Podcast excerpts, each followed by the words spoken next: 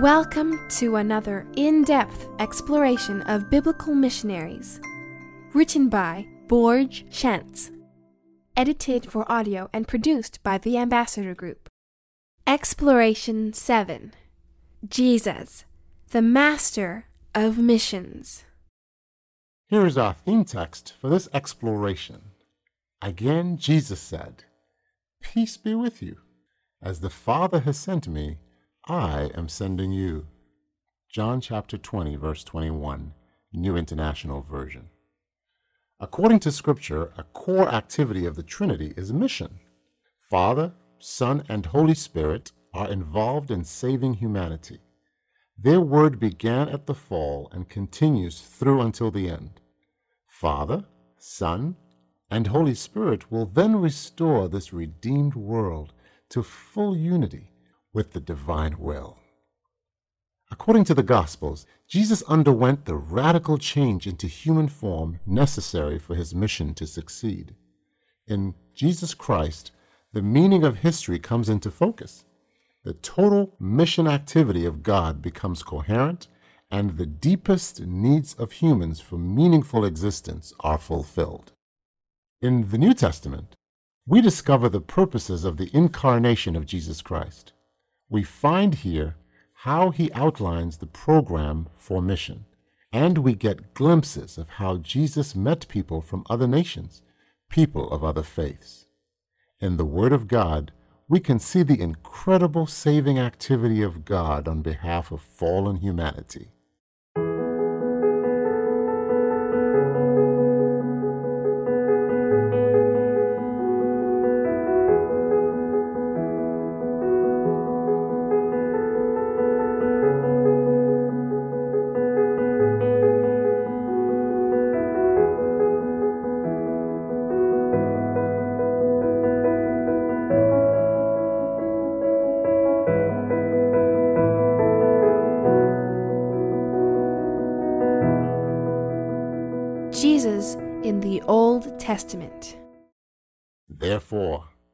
Ashamed of the testimony of our Lord, nor of me his prisoner, but share with me in the sufferings for the gospel according to the power of God, who has saved us and called us with a holy calling, not according to our works, but according to his own purpose and grace which was given to us in Christ Jesus before time began. Besides being great texts about the futility of salvation by works, these texts reveal the eternal nature of salvation. They show that the plan for our redemption has been formulated long, long ago. So it is no wonder that all through the Old Testament, Jesus Christ is revealed in one way or another.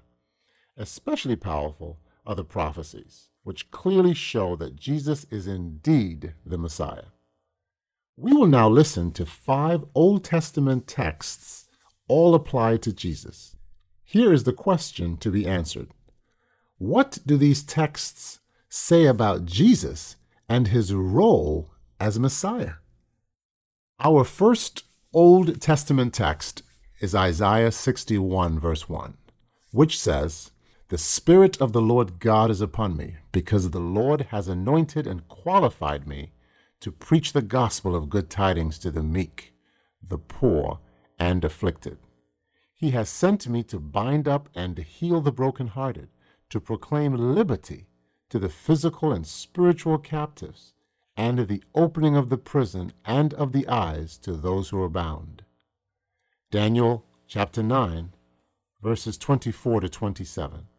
Seventy weeks of years or 490 years are decreed upon your people and upon your holy city, Jerusalem, to finish and put an end to transgression, to seal up and make full the measure of sin, to purge away and make expiation and a reconciliation for sin, to bring an everlasting righteousness, permanent moral and spiritual rectitude in every area and relation, to seal up vision and prophecy and prophet and to anoint a holy of holies. Know therefore and understand that from the going forth of the commandment to restore and to rebuild Jerusalem until the coming of the anointed one, a prince, shall be seventy weeks of years, and sixty two weeks of years, it shall be built again with city square and moat, but in troublous times. And after the sixty two weeks of years, shall the anointed one be cut off or killed, and shall have nothing, and no one belonging to and defending him. And the people of the other prince who will come will destroy the city and the sanctuary. Its end shall come with a flood, and even to the end there shall be war, and desolations are decreed. And he shall enter into a strong and firm covenant with the many for one week, seven years and in the midst of the week he shall cause the sacrifice and offering to cease for the remaining three and one half years. And upon the wing or pinnacle of abominations shall come one who makes desolate until the full determined end is poured out on the desolator. Isaiah 7, verse 14 says, Therefore the Lord himself shall give you a sign. Behold, the young woman who is unmarried and a virgin shall conceive and bear a son, and shall call his name Emmanuel, God with us. Isaiah 9, verse 6 tells us this about the Messiah. For to us a child is born, to us a son is given, and the government shall be upon his shoulder, and his name shall be called Wonderful, Counselor, Mighty God, Everlasting Father of Eternity, Prince of Peace. And Isaiah 42, verses 1 to 9, reads Listen in silence before me, O islands and regions bordering on the sea, and let the people gather and renew their strength for the argument. Let them offer their strongest arguments. Let them come near. Then let them speak. Let us come near together for judgment and decide the point at issue between us concerning the enemy advancing from the east who has roused up one Cyrus from the east, whom he calls in righteousness to his service, and whom victory meets at every step. He, the Lord, subdues nations before him, and makes him ruler over kings. He turns them to dust with the sword of Cyrus, and to driven straw and chaff with his bow. He, Cyrus, pursues them and passes safely and unhindered even by a way his feet had not trod, and so swiftly that his feet do not touch the ground. Who has prepared and done this, calling forth and guiding the destinies of the generations of the nations from the beginning? I, the Lord, the first, existing before history began, and with the last, and ever present, unchanging God, I am He. The islands and coastlands have seen and fear. The ends of the earth tremble they draw near and come. They help every one his neighbor, and say to his brother in his tiresome idol making, Be of good courage. So the carpenter encourages the goldsmith, and he who smooths the metal with the hammer encourages him who smites the anvil, saying of the soldering, That is good, and he fastens it with nails, so that it cannot be moved. But you, Israel, my servant, Jacob, whom I have chosen, the offspring of Abraham, my friend, you whom I, the Lord, have taken from the ends of the earth, and have called from the corners of it, and said to you, You are my servant. I have chosen you, and not cast you off, even though you were exiled. Now that we have heard the five Old Testament references, what did these texts say about Jesus and his role as Messiah? The prophet Isaiah describes the mission of Jesus with these words Here is my servant whom I uphold, my chosen one in whom I delight. I will put my spirit on him, and he will bring justice to the nations. I, the Lord, have called you in righteousness. I will take hold of your hand. I will keep you and will make you to be a covenant for the people and a light for the Gentiles, to open eyes that are blind, to free captives from prison and to release from the dungeon those who sit in darkness. Isaiah 42, verses 1, 6, and 7, New International Version. Think about the incredible idea that Jesus, the Creator, took upon himself our humanity, and in that humanity lived and died as he did. What great hope does this offer you in a world that, in and of itself, offers no hope at all?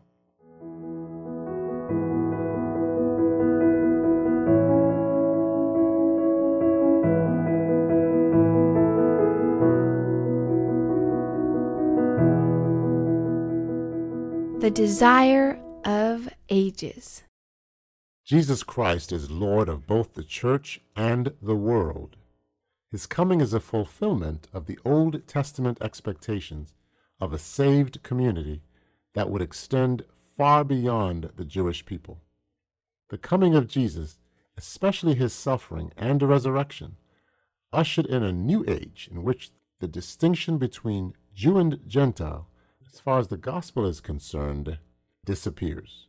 Jerusalem would remain the center, at least for a while. However, the point of departure was no longer Herod's temple in Jerusalem, but the Jews converted to Christ. They had to become the living temple.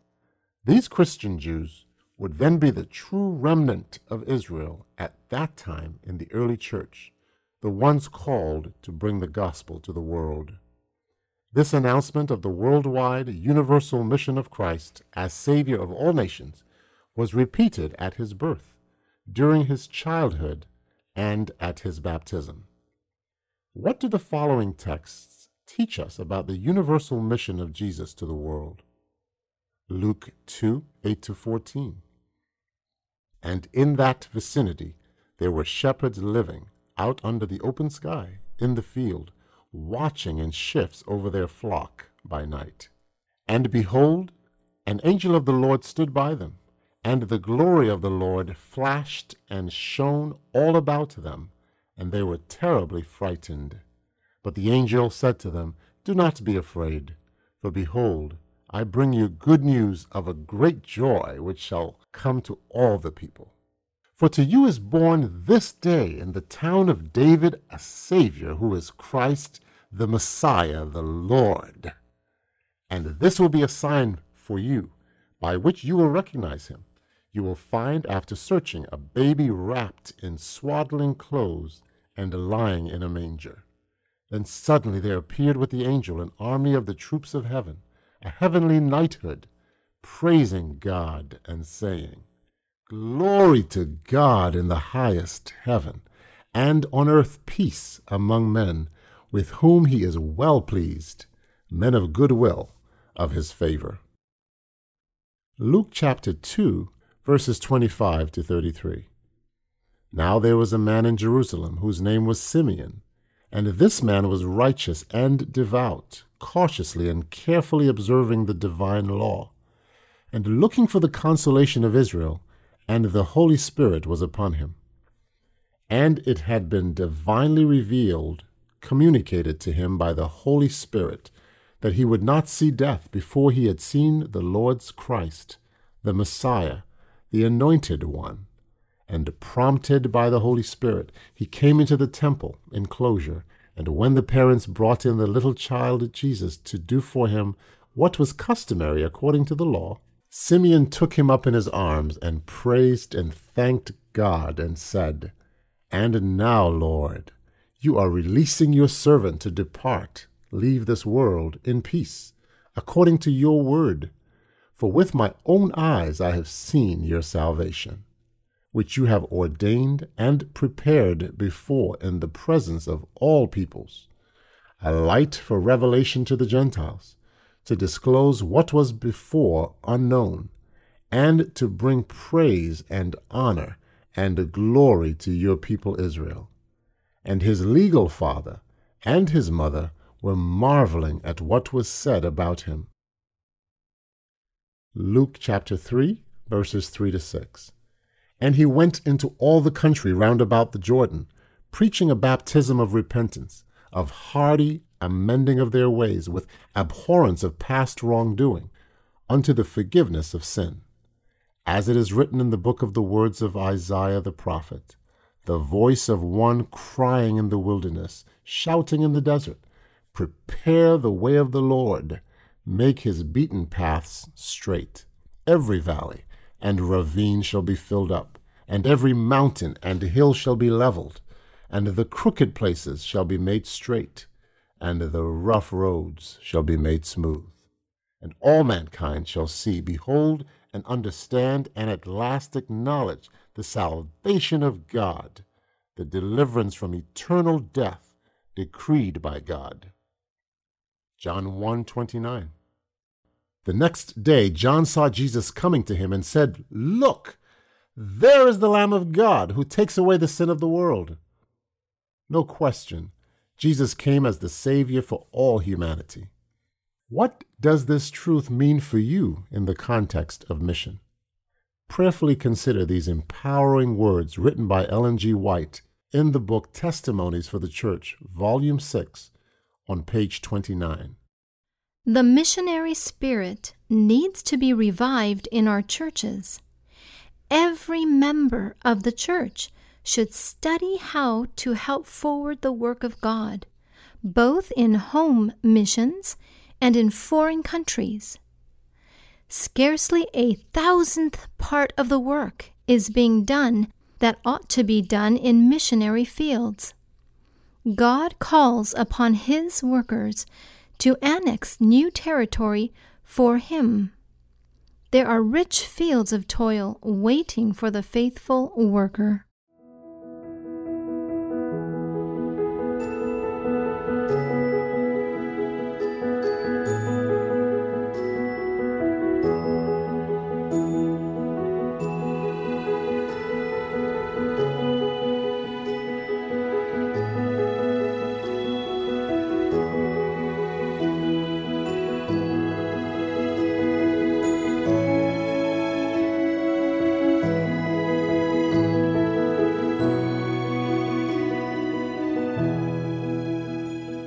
Mission to the Jews. I was sent only to the lost sheep of Israel. Matthew 15, verse 24, New International Version. Between his first public appearance and his crucifixion, Jesus focused his ministry almost solely on the Jewish, particularly in Galilee. The Lord addressed himself first to Israel. Before the cross, there are very few messages of good news to the Gentiles. Apparently, Jesus wanted to awaken the Jewish people to their place, purpose, and role in God's overall mission for lost humanity. Israel was to have the opportunity to be the witnesses of God's message to the world. Matthew 10, verses 5 and 6 say, Jesus sent out these twelve, charging them, Go nowhere among the Gentiles, and do not go into any town of the Samaritans. Why would Jesus say this? Do we understand his words in the context of the universal scope of what he came to do and in the context of missions as a whole? Contrast those words with Jesus' Great Commission, found in Matthew 28 19. Go then and make disciples of all the nations, baptizing them into the name of the Father, and of the Son, and of the Holy Spirit. When we consider the life and ministry of Jesus, we must observe a clear distinction between his thinking, ideals, principles, and planning on one side and the way he accomplished these purposes on the other. In his day to day life and ministry, he identified himself with Jewish culture, just as the Old Testament predicted of the Messiah. When we consider the life and ministry of Jesus, we must observe a clear distinction between his thinking, ideals, principles, and planning on one side, and the way he accomplished these purposes on the other. In his day to day life and ministry, he identified himself with Jewish culture, just as the Old Testament predicted of the Messiah. But the impact of his incarnation was universally applicable. Through his death and resurrection, he would bear the sins of the world, just as John chapter 1, verse 29, when describing Jesus to his disciples, John the Baptist declared, Look, there is the Lamb of God who takes away the sin of the world. We detect here an important biblical principle for establishing mission. The first move is directed to creating a center in order to establish a strong and stable geographical and cultural base. Israel and the Jewish people. When that has been accomplished, mission should next develop outward from the center into ever widening expanses. Think for a few moments about your place of worship. How well does it model these ideas? That is, a strong and stable base that eventually is able to reach out to people. How can you avoid the danger of being self oriented, worrying about your own needs to the neglect of witness and mission?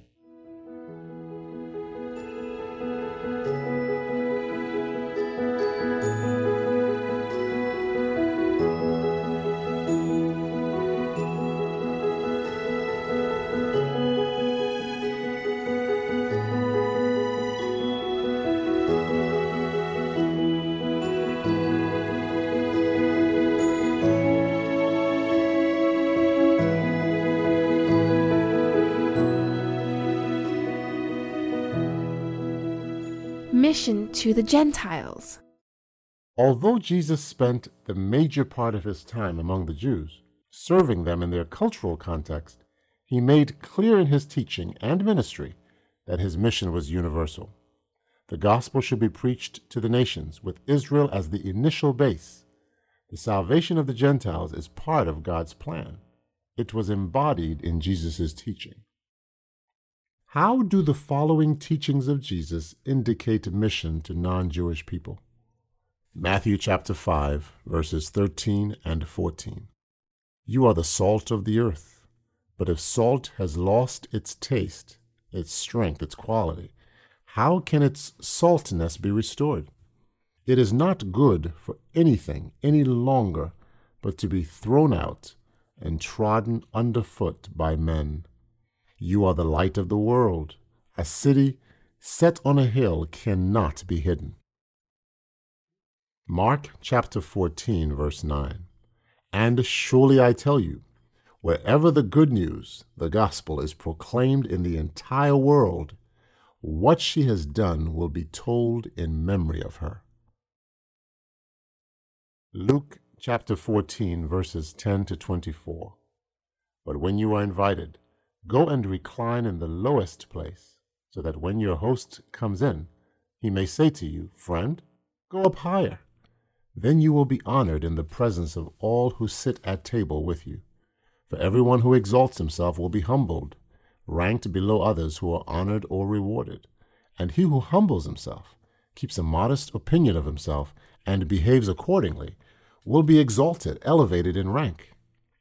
Jesus also said to the man who had invited him, When you give a dinner or a supper, do not invite your friends or your brothers or your relatives or your wealthy neighbors, lest perhaps they also invite you in return, and so you are paid back. But when you give a banquet or a reception, invite the poor, the disabled, the lame, and the blind. Then you will be blessed, happy, fortunate, and to be envied because they have no way of repaying you, and you will be recompensed at the resurrection of the just, the upright. When one of those who reclined at the table with him heard this, he said to him, Blessed, happy, fortunate, and to be envied is he who shall eat bread in the kingdom of God. But Jesus said to him, A man was once giving a great supper and invited many. And at the hour for the supper he sent his servant to say to those who had been invited, Come, for all is now ready. But they all alike began to make excuses and to beg off. The first said to him, I have bought a piece of land, and I have to go out and see it. I beg you, have me excused. And another said, I have bought five yoke of oxen, and I am going to examine and put my approval on them. I beg you, have me excused. And another said, I have married a wife, and because of this I am unable to come. So the servant came and reported these answers to his master.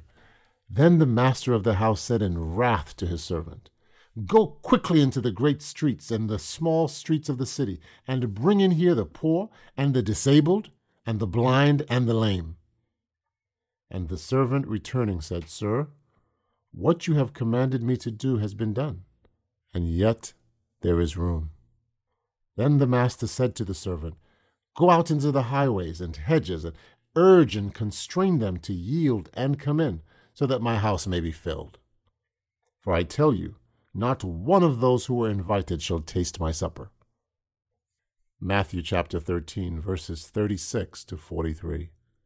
Then he left the throngs and went into the house. And his disciples came to him, saying, Explain to us the parable of the darnel in the field. He answered, He who sows the good seed is the Son of Man. The field is the world, and the good seed means the children of the kingdom. The darnel is the children of the evil one. And the enemy who sowed it is the devil. The harvest is the close and consummation of the age, and the reapers are angels. Just as the darnel, or the weeds resembling wheat, is gathered and burned with fire, so it will be at the close of the age. The Son of Man will send forth his angels, and they will gather out of his kingdom all causes of offense, persons by whom others are drawn into error or sin, and all who do iniquity and act wickedly, and will cast them into the furnace of fire. There will be weeping and wailing and grinding of teeth. Then will the righteous, those who are upright and in the right standing with God, shine forth like the sun in the kingdom of their Father. Let him who has ears to hear be listening, and let him consider and perceive and understand by hearing. Despite the fact that Jesus ministered mainly among the Jews, there is no question that from the very start his mission was for the whole world. Right at his baptism, John the Baptist said it clearly Behold, the Lamb of God who takes away the sin of the world. John chapter 1, verse 29, the New King James Version. The English word world in the biblical Greek language, the original word is cosmos, occurs about 100 times in the Gospel. About half of these refer to the worldwide scope of Jesus as the Redeemer. In the parable Jesus told in Luke chapter 14, verses 16 to 24, those invited made all sorts of excuses for not coming. Listen to those excuses again. But Jesus said to him, A man was once giving a great supper and invited many. And at the hour for the supper, he sent his servant to say to those who had been invited, Come, for all is now ready. But they all alike began to make excuses and to beg off. The first said to him, I've bought a piece of land, and I have to go out and see it. I beg you, have me excused. And another said, I have bought five yoke of oxen, and I am going to examine and put my approval on them. I beg you, have me excused. And another said, I have married a wife, and because of this I am unable to come. So the servant came and reported these answers to his master. Then the master of the house said in wrath to his servant, Go quickly into the great streets and the small streets of the city, and bring in here the poor and the disabled, and the blind and the lame. And the servant returning said, Sir, what you have commanded me to do has been done, and yet there is room. Then the master said to the servant, Go out into the highways and hedges, and urge and constrain them to yield and come in, so that my house may be filled. For I tell you, not one of those who were invited shall taste my supper. On one level, none of the excuses appeared unreasonable, did they? What lesson do you take away from this parable for yourself?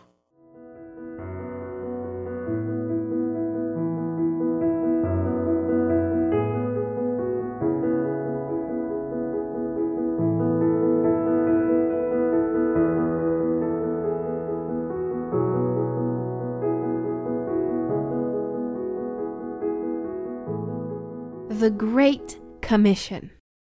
Jesus spent the 40 days between his resurrection and ascension primarily in preparing the disciples and his church for worldwide evangelism. The best known and most quoted resurrection account is Matthew's. However, during this period, there were other occasions during which the risen Christ could have given further details on the gospel commission.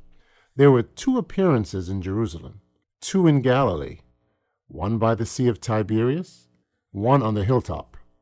And the meeting reported in Acts chapter 1, verses 1 to 14, which says, In the former account which I prepared, O Theophilus, I made a continuous report, dealing with all the things which Jesus began to do and to teach, until the day when he ascended, after he, through the Holy Spirit, had instructed and commanded the apostles, special messengers, whom he had chosen.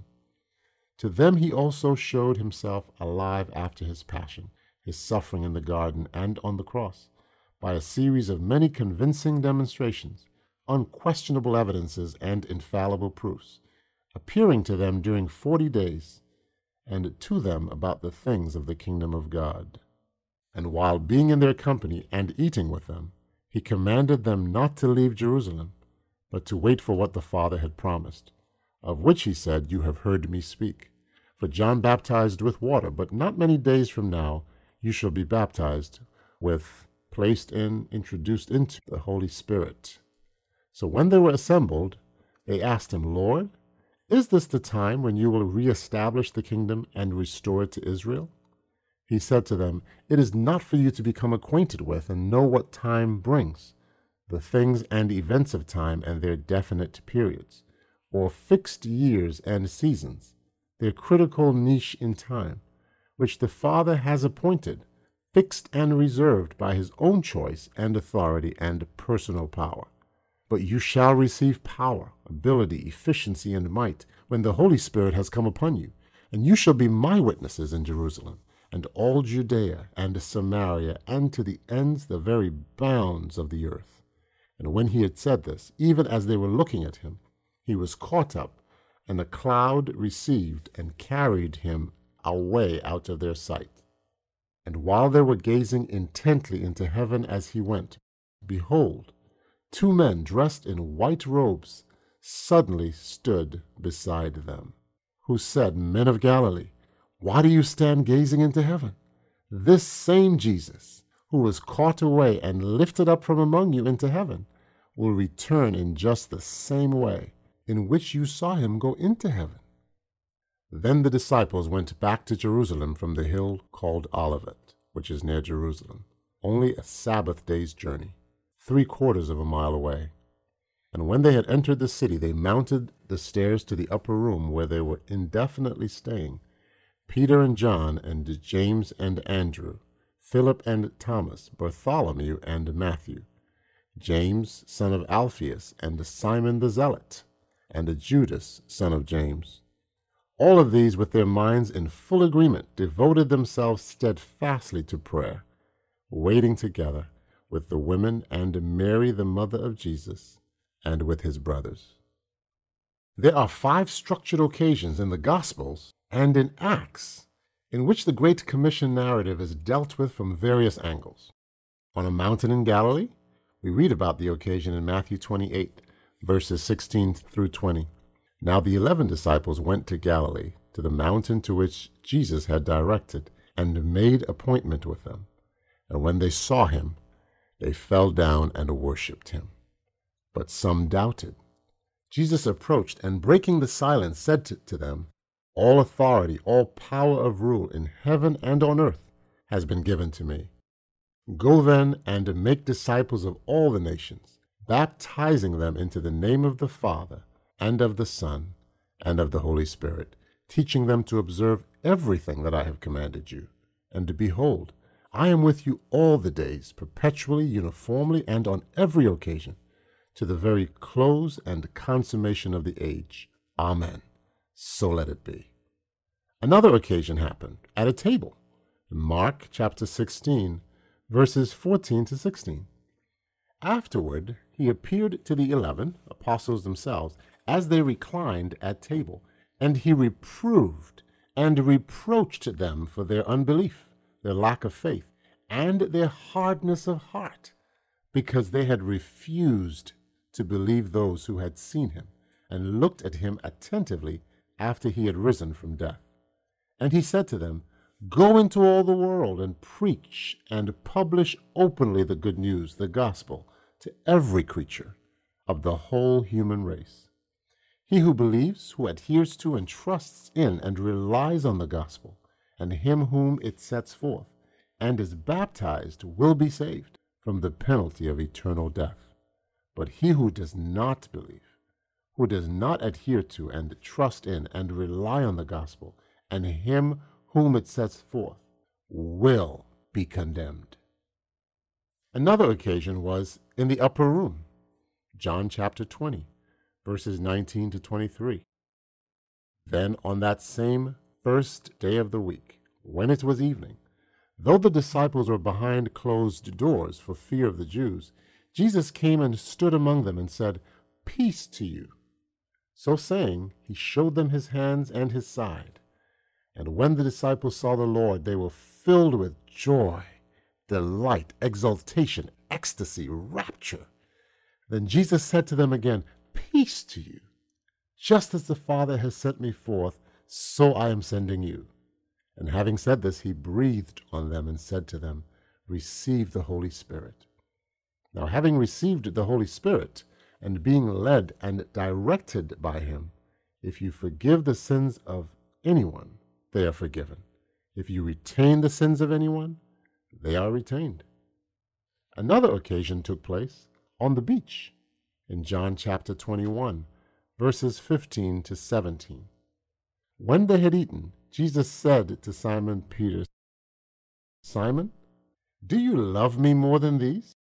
With reasoning, intentional, spiritual devotion as one loves the Father? He said to him, Yes, Lord. You know that I love you, that I have deep, instinctive, personal affection for you, as for a close friend. He said to him, Feed my lambs. Again he said to him the second time, Simon, son of Jonah, do you love me with reasoning, intentional, spiritual devotion as one loves the Father? He said to him, Yes, Lord. You know that I love you, that I have a deep, instinctive, personal affection for you, as for a close friend. He said to him, Shepherd, or tend my sheep. He said to him the third time, Simon, son of Jonah, do you love me with a deep, instinctive, personal affection for me, as for a close friend? Peter was grieved, was saddened, and hurt that he should ask him the third time, Do you love me? And he said to him, Lord, you know everything. You know that I love you, that I have a deep, instinctive, personal affection for you as for a close friend. Jesus said to him, Feed my sheep. And the last occasion was just as he was taken up into heaven, recorded in Acts chapter 1, verses 6 to 9. So when they were assembled, they asked him, Lord, is this the time when you will reestablish the kingdom and restore it to Israel? He said to them, It is not for you to become acquainted with and know what time brings the things and events of time and their definite periods, or fixed years and seasons, their critical niche in time, which the Father has appointed, fixed and reserved by his own choice and authority and personal power. But you shall receive power, ability, efficiency, and might when the Holy Spirit has come upon you, and you shall be my witnesses in Jerusalem and all Judea and Samaria and to the ends, the very bounds of the earth. And when he had said this, even as they were looking at him, he was caught up, and a cloud received and carried him away out of their sight. What key points do all these incidents have in common? Each occasion, under the power of the Holy Spirit and obeying the words of Jesus, the apostles quickly spread across the ancient world. Paul preached on the northern shore of the Mediterranean. Philip worked in Samaria, according to early Christian tradition, and Matthew traveled to Ethiopia and Thomas to India. Though starting out small and with so much opposition, through the grace of the Lord, these faithful followers were able to spread the gospel message to the whole world. Whatever their faults, weaknesses, fears, doubts, and struggles, they accepted the call and worked for the salvation of the world. That is, what they learned about Jesus, what they got from Jesus, they sought to share with others. Isn't that what being a Christian is all about? What have you been given in Christ? How does God's gift to you through Christ influence your attitude toward witness and mission to others?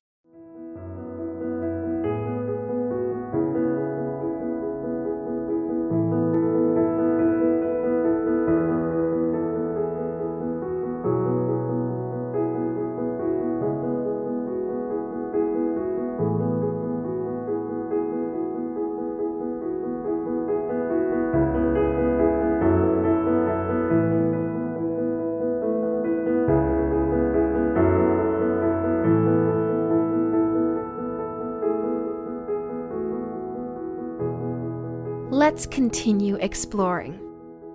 According to Matthew, Jesus foretold that this gospel of the kingdom will be preached in the whole world as a testimony to all nations, and then the end will come. His words are written in the gospel according to Matthew chapter 24, verse 14, New International Version. At the same time, the scriptures make another point clear. But of that day and hour knoweth no man, no, not the angels of heaven, but my Father only.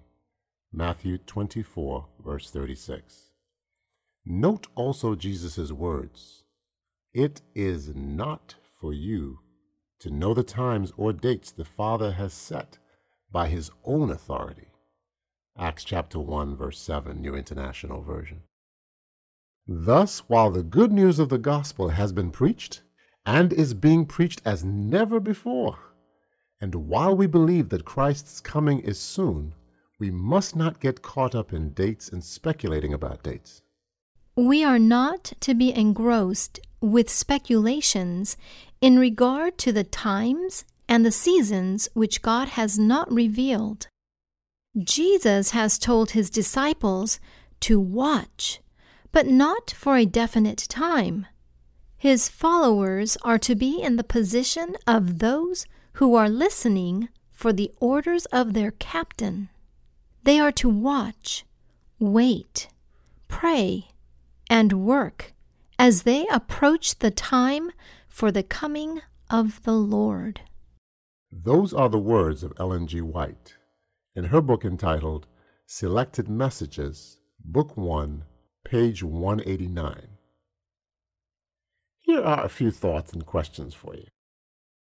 Despite the clear teaching on not setting dates for Christ's return, hardly a year goes by before we hear something in the news about some group of Christians setting a date for Christ's return. Why do you think people do this? Other than as a good fundraising technique. After all, if Jesus is coming on June 19 of next year, or fill in any date you want, then what good is your money now? Why is it bad for the Christian witness in the world when these dates, year after year, are shown to be false? Think of the obstacles the early believers faced in the first few years of mission, especially considering that they were so small in number. What are some of the obstacles we face in mission today? What can you learn from the success of the early church that can help you do what you have been so clearly called to do?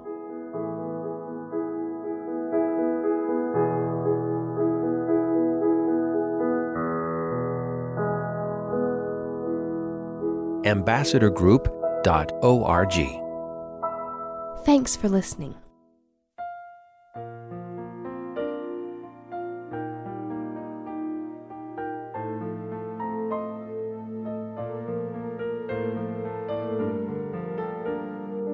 This media was brought to you by Audioverse, a website dedicated to spreading God's Word through free sermon audio and much more. If you would like to know more about Audioverse, or if you would like to listen to more sermons, please visit www.audioverse.org.